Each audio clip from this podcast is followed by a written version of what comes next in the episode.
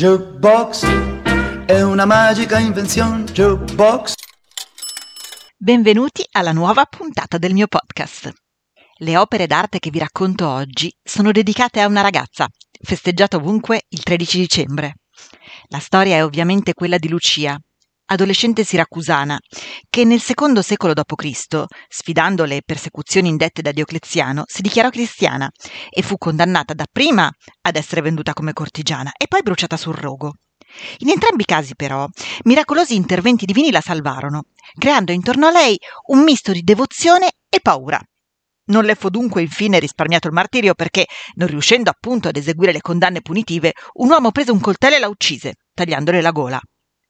Secondo la tradizione, ella portava il nome della luce e il suo culto finì col mescolarsi a quello molto sentito in Magna Grecia verso la dea Artemide, che, fra gli altri poteri, aveva una vista straordinaria che la rendeva la migliore delle cacciatrici. Fu così che Lucia venne ben presto considerata patrona degli occhi, che le vengono infatti regolarmente dipinti fra le mani.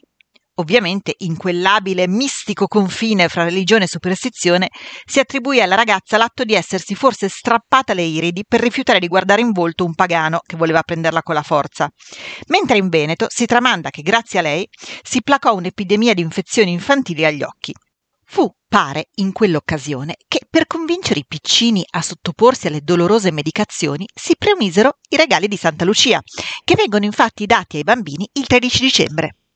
Cosa c'entra però una santa siracusana col Veneto? Beh, le reliquie veneratissime di Lucia, dopo lotte e trafugamenti, riposano da secoli a Venezia, in una chiesa meravigliosa del Rinascimento, e sono considerate tanto significative da aver dato il nome al quartiere centrale della stazione di Venezia.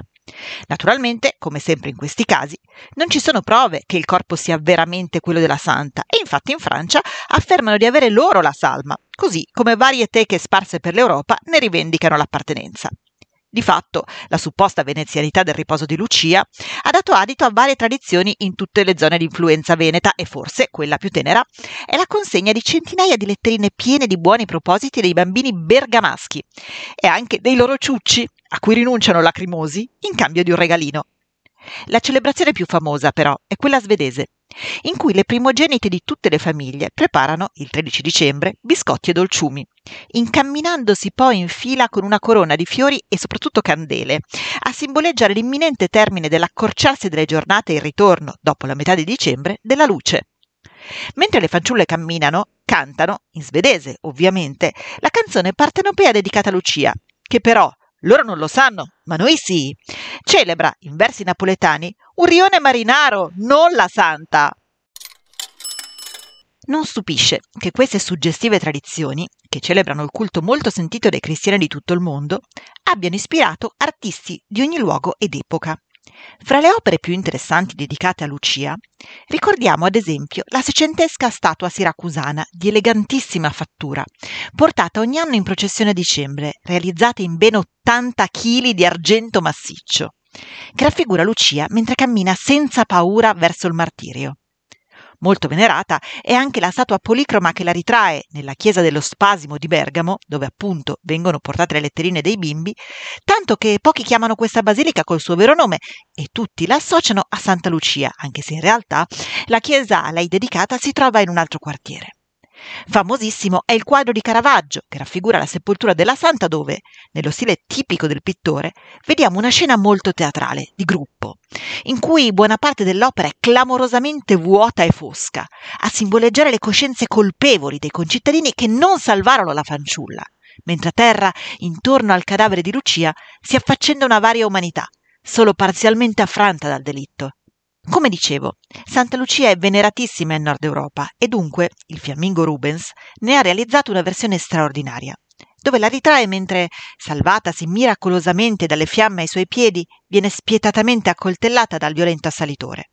Lucia allora, con la pelle candida di purezza e della sua iconica luce, cade all'indietro, mentre giunge in volo un angelo a portarle la palma del martirio per condurla in paradiso. Per oggi le nostre storie di arte ed emozione finiscono qui.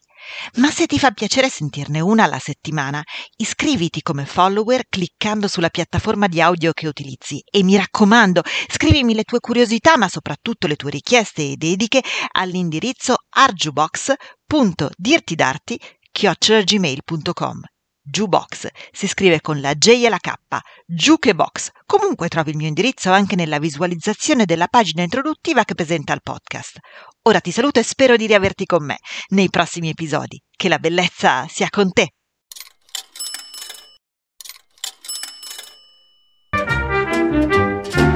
Jukebox è una magica invenzione. Jukebox